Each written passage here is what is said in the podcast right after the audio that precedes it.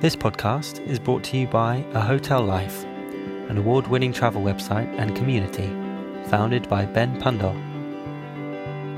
This episode features Julia Chaplin, journalist, author, and adventurer.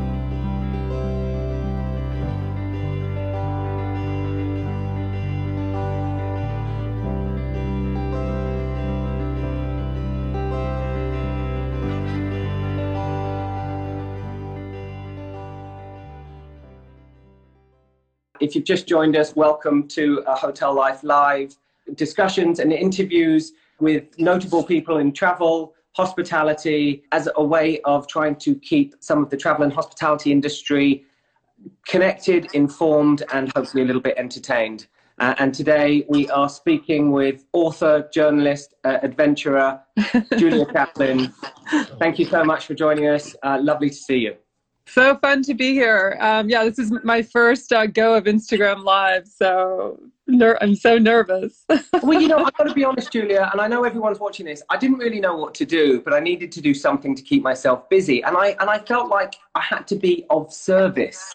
Uh, and I love people, and I love connecting people, and I just thought, well, you know, the one thing I can do is is chat to people, and hopefully, you know, the travel and hospitality industry has has, has really taken a nosedive and Yeah. to try and uh, keep a few people you know informed connected and entertained i thought would be would be a fun thing to do and I'm so uh, happy you're doing it. It's I've found, I've been finding it really entertaining and so much fun. All the stories and different people that I've watched. So thank you for doing I, it. thank, thank you. I have learned so much uh, from you know the majority of people I, I, I, I know. Not none I've known, and none I don't think I've known as long as you. Um, but I, I know I know everybody, so I can kind of get a sense of, of, of how they are. But you know, we're living in some some very dark, strange times, and uh, I think a little a little connection and, and levity go a long way during times like this. So, uh, Absolutely, absolutely. I mean, I, I've been thinking about that. It's just kind of like one of, I mean, there have been so many nutty things about this time, but I would say one of my favorite things about this time period is that it kind of reminds me of a kind of post collegiate world where, you know, people collaborated and experimented and just kind of chatted really and talked and developed ideas and with absolutely no goal. I mean, the, the, the point is just for connection, experimentation, and, and little else, which is a very much like, you know, kind of when when you're in your early 20s and you have all the time in the world and you're just kind of like experimenting and, and coming up with ideas just for the sake of those two Right. things.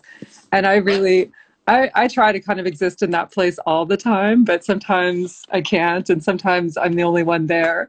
So in some ways, um, I think my favorite, if I had to come up with my favorite thing about this time, it would be this kind of just, just sort of um, pure sense of connection and collaboration that's happening right now, just, just for the sake of, of, um, for no sake at all, really, just for doing it. It's, you're kind of one of my heroes because you do live your life like that on a on a daily basis, um, whereas everybody else is, is, is grinding in more traditional way. I wouldn't go that far, but Um, so I, if, if you've just if you've just joined us, thank you so much for joining. Julia Chaplin, author, journalist, adventurer.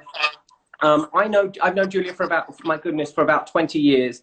Uh, I know Julia uh, as a journalist from from way back in the early 2000s um, when we were young and beautiful, but we are still beautiful, Julia. We are still beautiful. so beautiful. Uh, exactly. So I, I know you used to write for, for, for the New York Times and Elle and Condé Nast Traveler and Travel and Leisure.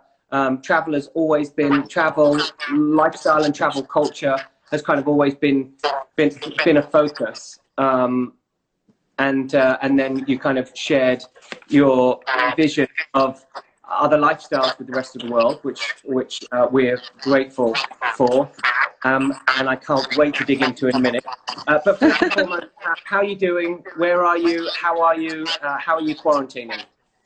Um, I'm okay. I'm doing. I'm doing. As you know, I'm healthy. Um, I'm out in Long Island in the Springs, which is um, kind of the bay side of East Hampton, and it's it's beautiful. There are all these kind of rolling fields. It's very farm, little farmhouses. A lot of um, you know, you drive. I go by. I ride. I ride my bike all the time. Like my daughter and I right. were just like on our bikes the entire time. And there are all these kind of like funky old artist uh, houses, like the Jackson Pollock, Lee Krasner house is right down the road, and so it's just it just has a nice vibe. Um, you know, it's it's very deep nature, turkeys and uh, what else? Deer, a lot of deer. watch the ticks. Gotta watch the ticks. And ticks, yeah, tons of ticks. Well, I bought these enormous rain boots that like come up past my knees for my daughter and I. We kind of, you know, gear up. Good, good, good Between our masks and our rain boots, like nothing's getting in. I was going to say, so we shouldn't worry. We shouldn't worry too much about you. but yeah, it's a trade-off, one or the other. Um, Julia, you obviously don't have a conventional uh, job, nor maybe a conventional life very much. So, so how has how has this pandemic affected uh, affected you professionally? I mean, I, I, would say, I mean, I mean, obviously the travel industry is taking a huge hit, and that's that. I feel that too. Um, people aren't traveling, so that's that's been a big thing. I i've come up with this idea uh, and i'm sure i'm not the only one but uh, mind travel. So it's kind of like where you get to go if you can't physically go anywhere. And and it was it's interesting because i went to a vipassana meditation retreat um, two years ago in massachusetts to the insight meditation center it was a week of silence and I, I, guess in some ways i realized that at some point in my life i would need to have the tools to deal with isolation and just just you know deal with a situation where i'd basically be by myself and and like i'm like okay the i said to myself the two of us are going to be spending a lot of time together. Let's get to know each other. Let's figure out how to do this and and come up with you know some ways of doing it. So so um I don't know where I was going with that, but anyway, yeah. Well, we have things work professionally, but, but right. very interesting point because it's, it's far more about mind travel now. Mind travel, exactly. So, so yeah, I mean, the fact that people aren't physically traveling, but there is this this dimension of mind travel, and so I've been really. I've been very in that headspace and trying to come up with places I can travel in my mind, and not only for me, but but also for um, my next book. I've been thinking a lot about what that might be. I also I've been in the process of starting a travel company, but obviously no one's going anywhere.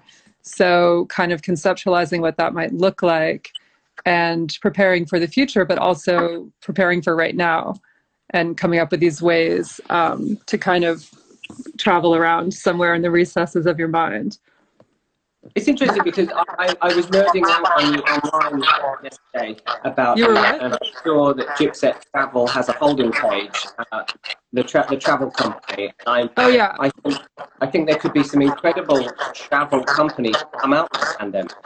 Yeah, so I've been I well, it's funny because um, I've been sort of working on this concept for when I finished my last book and, and my book tour um, in the, I guess, around September, October. And I've been thinking about this idea for a while since then. And in many ways, I would say, in terms of what I've been thinking about, the the isolation and kind of um, forced meditation that it's that it's required from all of us has kind of accelerated. I think by five or seven years, sort of what um, the general mindset and and uh, being receptive to to sort of this world that I I was imagining in my mind and and hoping to to put forth on this in this new the website for now and maybe a book at some point.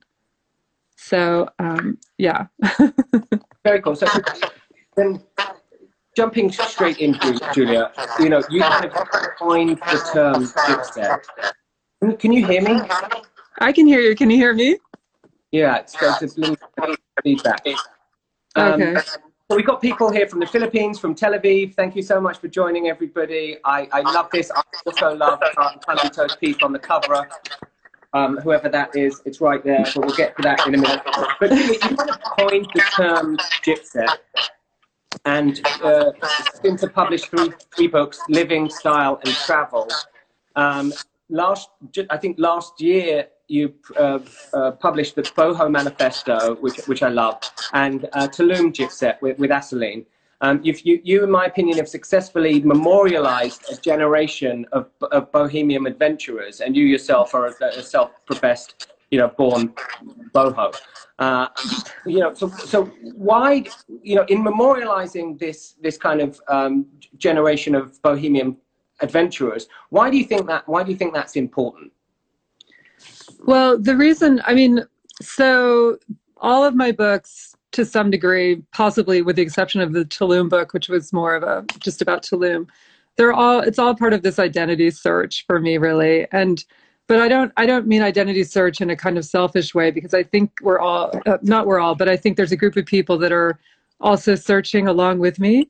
I mean, I think as a as a journalist, when I was writing a lot for the New York Times and fashion magazines, like the the the sort of exercise and and all of that or what you learn how to do anyway is to kind of find a collective feeling and then um, and then sort of address that to to a large group of people. So it's never these things are never about like me julia doing this alone. It's i i feel like um, it's a collective search uh, by by a group of people a large group not everybody. So um, so, but it is an identity search to a large degree. It's kind of like when I, I mean, I have hippie parents, um, grew up kind of traveling around in a VW van. Then I moved to Manhattan when I was, you know, after college and started working in the New York Times and fashion magazines. Spin magazine was actually my first job, or Harper's Bazaar maybe.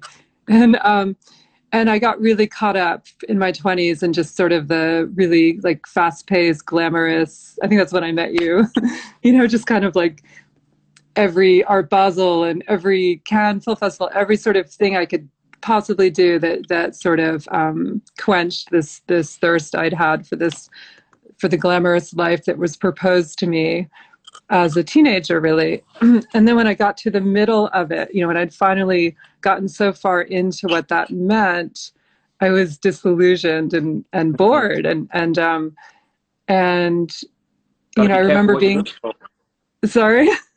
Got to be careful what you wish for. exactly. Like I got to the middle of what was, what was like, you know supposed to be supposed to be the most glamorous thing in the world and i realized this is this is super boring i'm unhappy here um, this isn't me actually. Like i you know and so i left i left new york. I started traveling around the world and I, I then sort of doing stories from afar. But i realized like oh there's there's people just kind of down that way or down that way. And they're doing things in a really different way. It's more aligned with how i was brought up. It's you know i was i really was searching. And so that's what gypset was. And it was all gypset was also reaction to the really conspicuous consumption that we were having, you know, right. around what before the economic crash in 2007, 2008. So it was sort of a response to that. Um, and the Boho Manifesto is was like came about 10 years later than the first book and it was kind of it was kind of like okay now now that the world is now that we are kind of gypset or think it's more acceptable in terms of like having a freelance lifestyle, sort of like Burning Man and all that stuff was a lot more accepted. It was less of this out there idea. And suddenly, like, I felt like I needed to catch up too and kind of experiment with all these new things that were happening. Um, so I don't know. If, am I am I rambling? I can go on and on yeah, about yeah, that. A, a, a little bit, but it's great. But for those that for those that don't know, what are the kind of three main thing that, that three main things that uh, define gypset or, or boho to you? Oh, the three main things that just to define gypset or boho. Um, I would say the the desire to experiment is really strong. To be really open minded, right, right. um, um, and to to be sort of soulful and create and creative. That's four things. So, so go, go on, say it again. The, the willingness to experiment. Experimentation, creativity, soulfulness, and and um, uh, unconventional. I'm not sure what I said the first time, but those are four things. Fair enough. Okay, sounds sounds good to me. Um, so what what, what is this something that your daughter understands? What do you think? What do you think she's going to think about this uh, set boho lifestyle in 20 years time? Um, well, you know, it's interesting. I think that I think that this whole movement that we're talking about it, we'll just call it. Uh, I guess we can call it boho for sake of argument. Um, I think it's fusing with the mainstream. There's two mainstreams though. There's the conservative mainstream, which like Trump supporters, we're not talking about them. And then there's the liberal mainstream. And I think Bohemian is certainly becoming mainstream. I hope that's true. I think it is true. I mean, if you look at if you look at um, Whole Foods or the, the proliferation of meditation and yoga, I mean, you could sort of argue that these are mainstream things now. So, I, so I think that for my daughter, when she's an adult, she probably wouldn't even understand it because it's just sort of the normal thing. I'm hoping. Right. Interesting. but it seems like it's heading in that direction. Right. Well, you know, I'm I'm 45 years old, and this is kind of the first time I've noticed that there's large groups of people wanting to live an alternative lifestyle based on the three main things around around uh, um, uh, gypset or, or, or boho. Uh, and I, I, agree. I want I want to be a, I want to be a part of that. I, you know, I like to think I, I am. I'm still caught up in the whole New York, you know, world of it all. But uh, you know, I, I I love the direction that the, the world is taking with regards to alternative communities. And that's a word, that's a word we hear, we hear a lot. Um, and your books really capture the identity of a global uh, community. And, and so what, what, what, is the, what is the role of community within, within you know, your world? Well, communities, it's a really interesting uh, word. And it's funny because when I was younger, like the idea of like community centers, I was just sort of, I, I avoided anything labeled community. It was like right, made me right. run the other direction. It just seemed, it sounded cheesy and just like something I didn't want. But, but it's sort it's changing or I'm changing or I, I'm not sure. Maybe I'm changing with the world around me. But um, um, for my book, I researched this guy, you know, blue zones. I'm not sure if you know what blue zones are. It's this this guy Dan uh, Buettner. He came up with this idea. He found, I think, eight to ten communities around the world where they live the longest, and and and not only live the longest, but they're healthy too. And one of one of the things that he found, the reason is because they they gather as a community. They have that community support um, you can it could be a church it could be yoga it could be burning man it could be whatever it is it's mm-hmm. actually mm-hmm. good for you. I mean it, it actually uh, contributes to your good health in a, in a physical way. Um, so so i think there's a need people have this need within them to have community. And i think what's interesting about now is people are beginning to form these communities. And i've been i've been obsessed lately with um, the idea of communes. Mm-hmm but the thing is, um, not in the sense of the 1960s, because because I've I've actually gone to some of those places and they're they're no fun. I, I always get they always tell me I have a bad attitude. I don't really fit in there either because it's so dogmatic and you have to follow their rules. So it does that doesn't work for me. Um, but it's but it's sort of this this new I the new idea of community or a new idea of communing, where um, where the individual is allowed to express themselves and it's less dogmatic than before. And I call them personal utopias. Mm-hmm. so I'd like, I'd like, to come along for the ride. Yeah. So so I mean, um, so these contemporary communes, I call them leisure communes right now because uh, leisure actually, if you if you look at the word, it doesn't mean just like wasting time and playing tennis. It actually means clearing clearing space to to experiment with new ideas. Um, so I've been really into that, and in some and some of these places exist, but I think we're they're starting to form right now, and I think in the way that Gypset sort of was an idea that came into reality. I think this this idea we're going to it's going to actually exist really soon. I'm hoping.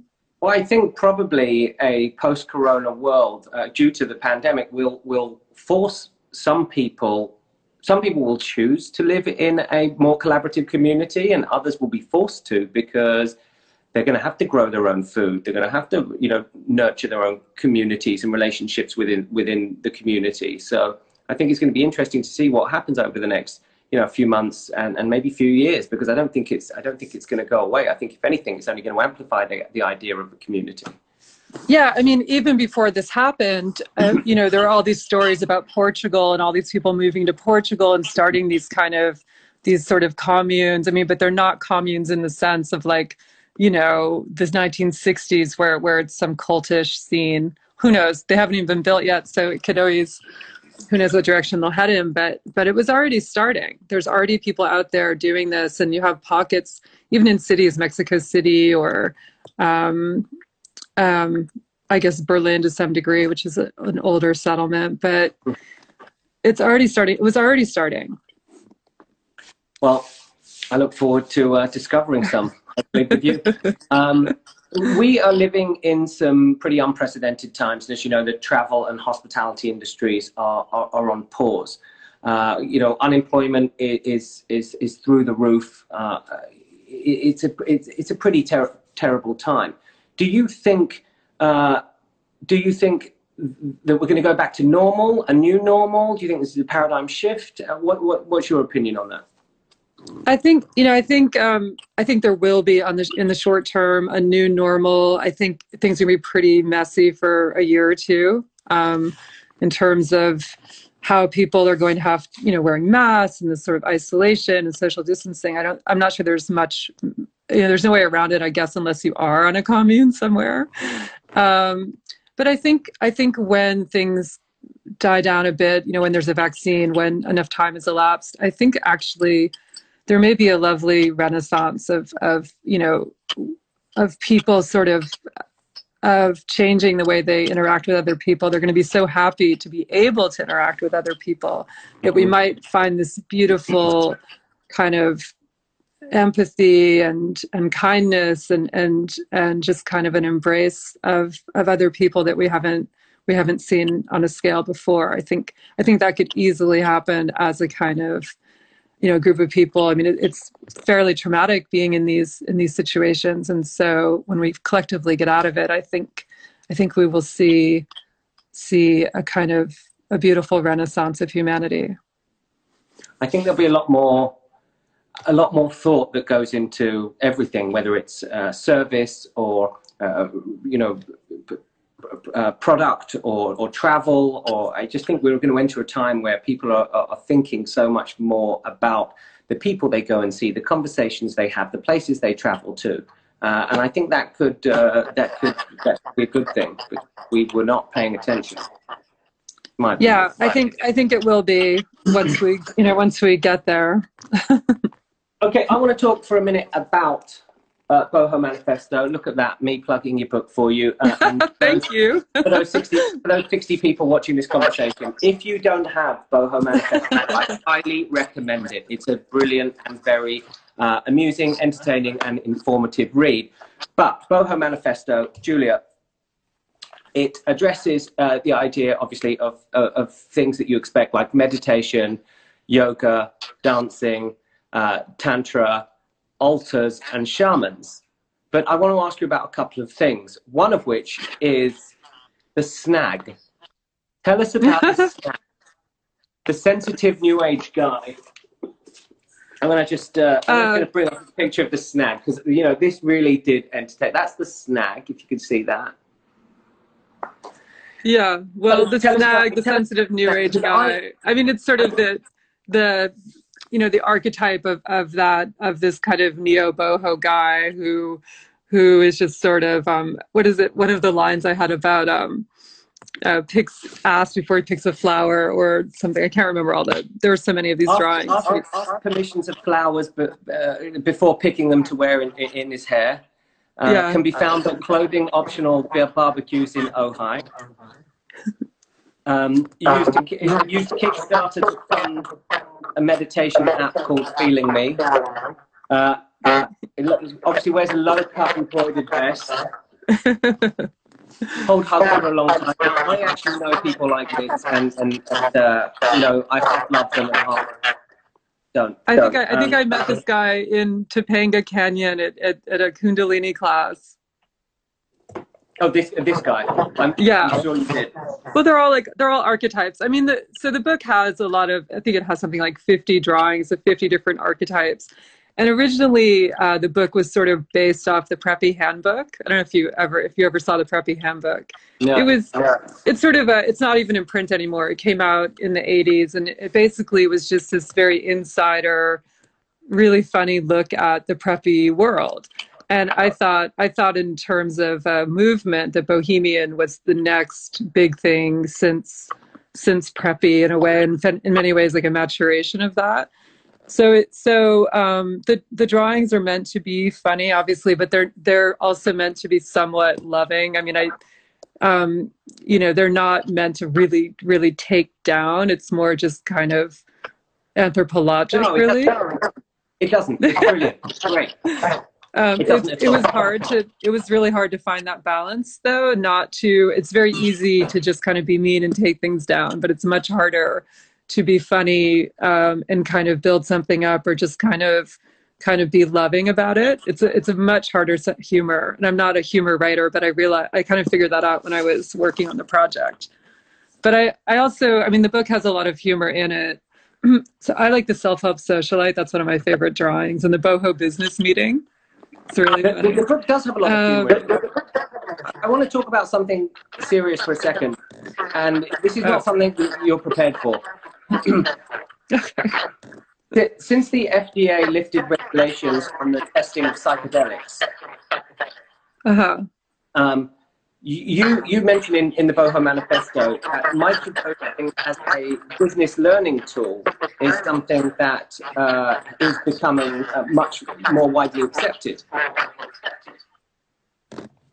Sorry, I've got, I don't know what I'm doing now, I've got nothing uh, very bad feedback, so I don't know whether you can hear me properly. I can, yeah.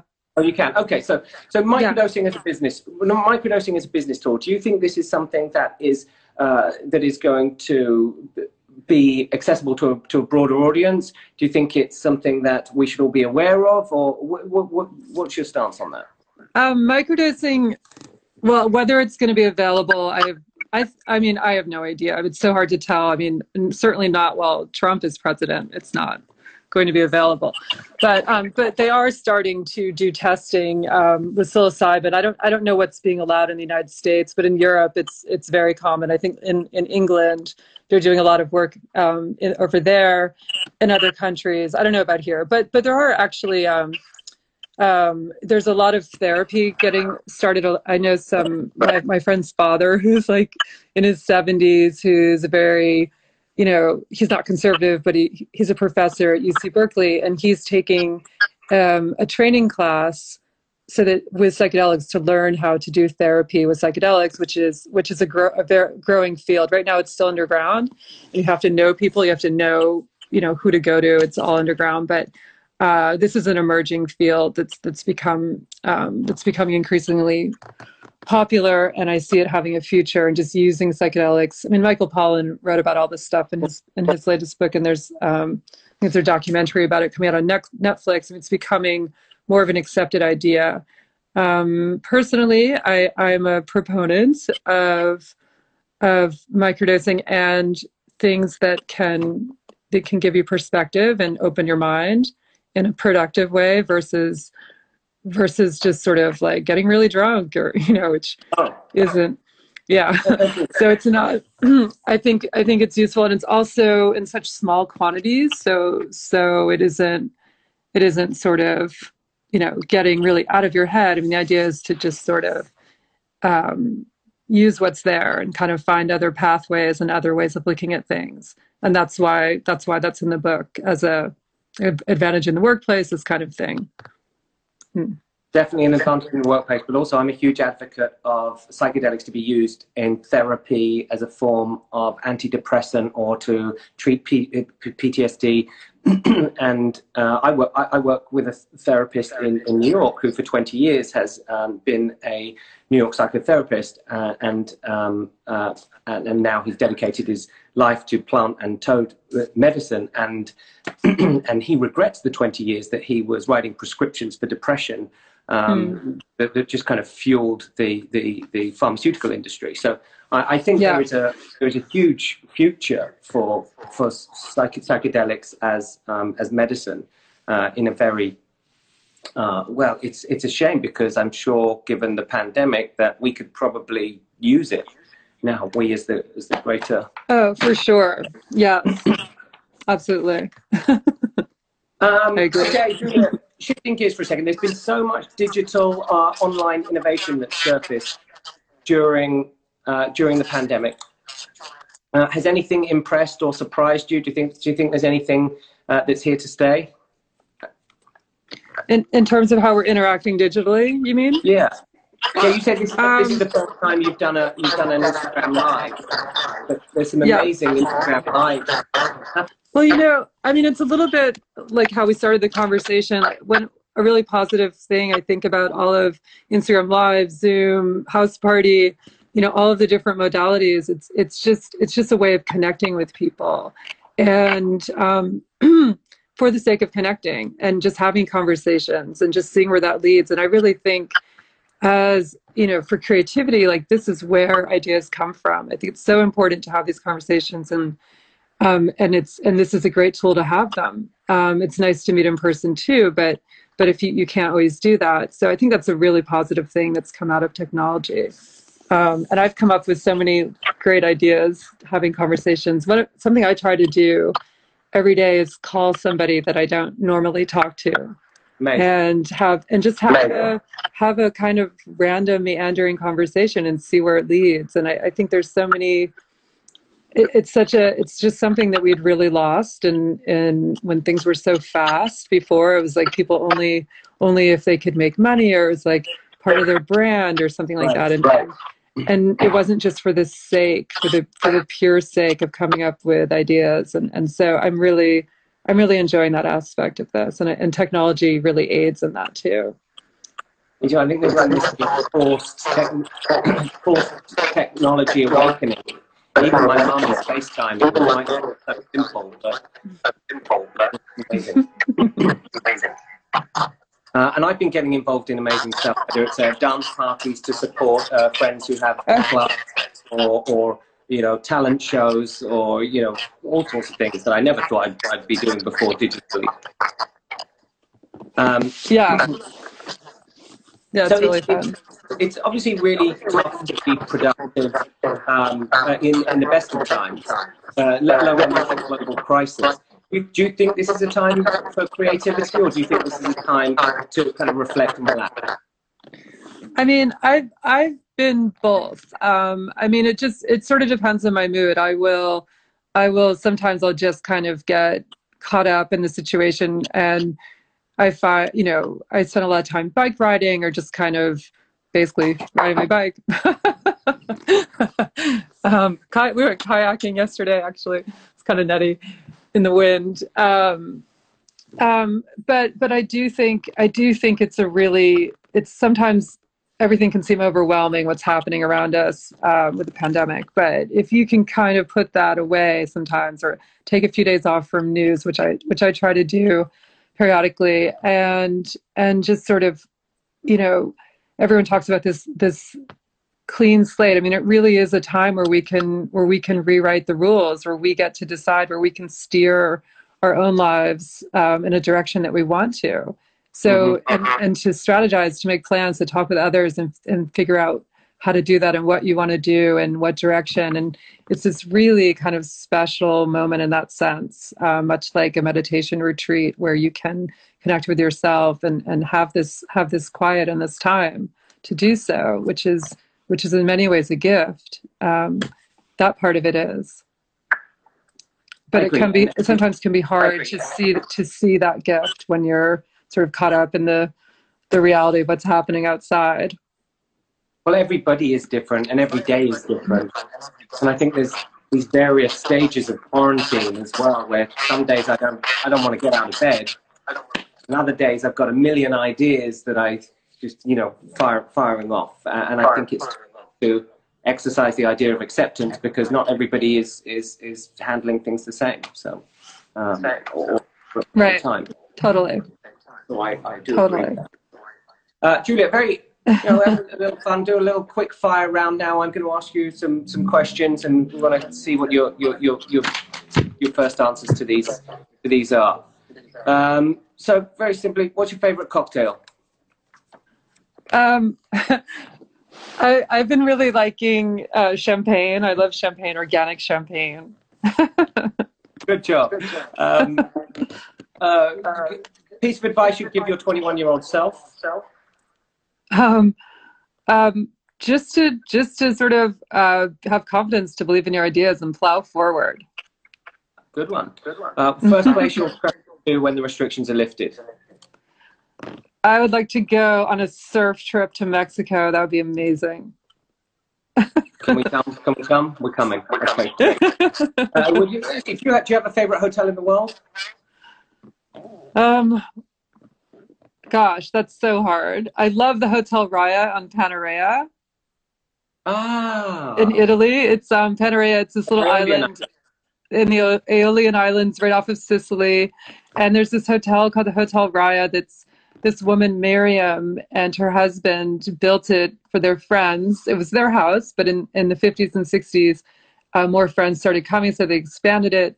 And then it, it slowly became a hotel, but it's sort of built into these rocks on a cliff. And Miriam's, she's older now, but she's really into all these healing things. And so she's got these saltwater pools and biodynamic food. And she refuses to make the hotel um, a five star hotel. So she know, like in Italy, it's very strict. They give you the certain number of stars depending on various amenities that you have. And she refuses to put air conditioning in the rooms. There's no television. There's so so she's just kind of against um, maximizing her profits, and she's like staying true to her her bohemian roots. And I, I love I love hotels like that where, you know, they're kind of like going their their way and they're not succumbing to these pressures to get some oligarch in there to pay a ton of money and they're just going to keep it for their friends and for people that appreciate what they appreciate I love it, and I know this isn't this isn't me being interviewed, but I'm going to tell you my, my two favorite hotels now because they're very similar in feeling. And one one of Okay. which is in Arles in the south of France, and it's a hotel called Hotel Nord Pinus, and it used to be owned by a clown and a cabaret dancer in the 50s. uh, and it's just and it sits at the top of the top of a square and it is just filled with man i think it's like 32 rooms or maybe 36 rooms or something but it is it's very similar no air, no air conditioning no tvs it's where picasso and the famous uh, matador dominguez used to hang out in the 50s and 60s uh, and i kind of went on a pilgrimage there once when i when i went to a wedding because i was just fascinated by this hotel and it just has this incredible feeling of, of, of, magic and of and it just doesn't sit on the on the grid of, of regular hospitality which Mhm. which I love. Uh, and the other one, of course, is the Petit Hermitage in LA, which which is absolutely bonkers, and you never know what to expect on the rooftop there uh, while the hummingbirds are flying around. That's that's another of my favorites, and I think Stefan. yeah, the Petit Petit Hermitage. They in the beginning of the quarantine, they posted this amazing. I was so tempted, um, but to do this, but then I guess they decided not to do it in the end. But it was such a beautiful idea. They were going to have a group quarantine at the hotel, and you could you could go there and like rent one of the rooms for a month or something, and just like hang out at the pool in your uh, bathrobe and just like with with other people staying there. But I guess they couldn't do that in the end. But it se- it seemed like if I was going to pick a way to quarantine, that's exactly what I would do. They've got some amazing. They've got some amazing stuff happening, and you never know what's going to Yeah. happen at that uh, at that hotel. Wait, hi Matthew Cooper. Thank you for joining us. The general manager of the Shanghai edition just joined, so we have to give him a little bit of a shout out. Sorry. Hello, ni hao, ni hao. Um, Ni hao, exactly. So uh, I once checked into the Petit Hermitage Hotel, and my uh, welcome amenity was uh, some marijuana is legal in um, in California. Was a, was a, uh, Right. a a whole selection of uh, dosist um, uh, pens and a life size, pretty much a four four foot ted- teddy bear with a gimp ball and a Negroni. Uh, and that was my welcome amenity, and that was by far the best welcome amenity I've ever received. So, love Petite Hermitage. I don't, Yeah. I don't think we'll be doing, I don't think we'll be doing that at uh, at any Marriott property anytime soon. Mm, well, Um, where were we? Okay, is there any any quarantine skills that you've that you've discovered other than bike Um, riding? I'm trying to think if there's anything interesting, like other than the normal stuff, like cooking. um, what have I? Um, if any quarantine skills? I don't think. I'm just trying to think uh, if there's anything in particular that that uh, I don't know. I take a lot of baths. It doesn't, it doesn't really matter because you wrote this. You have way more skills than most of us. So, um, well, you know, on on that note, I've just got to say a huge thank you for joining us today. Uh, and but just before you go, I just want to say to everybody, uh, Friday night, seven o'clock. Let's show our gratitude and appreciation for the healthcare workers, the essential workers. Get on your rooftops, get out out of your windows, show your appreciation, clap because we care at 7 p.m. tonight. Uh, very, very important. Um, and I do love New York, and I know we're at the epicenter here. Julia Chaplin, uh, thank you so much for, for, for, for joining me t- today. Um, fascinating, and I uh, can't wait to see you somewhere, hopefully surfing in Mexico.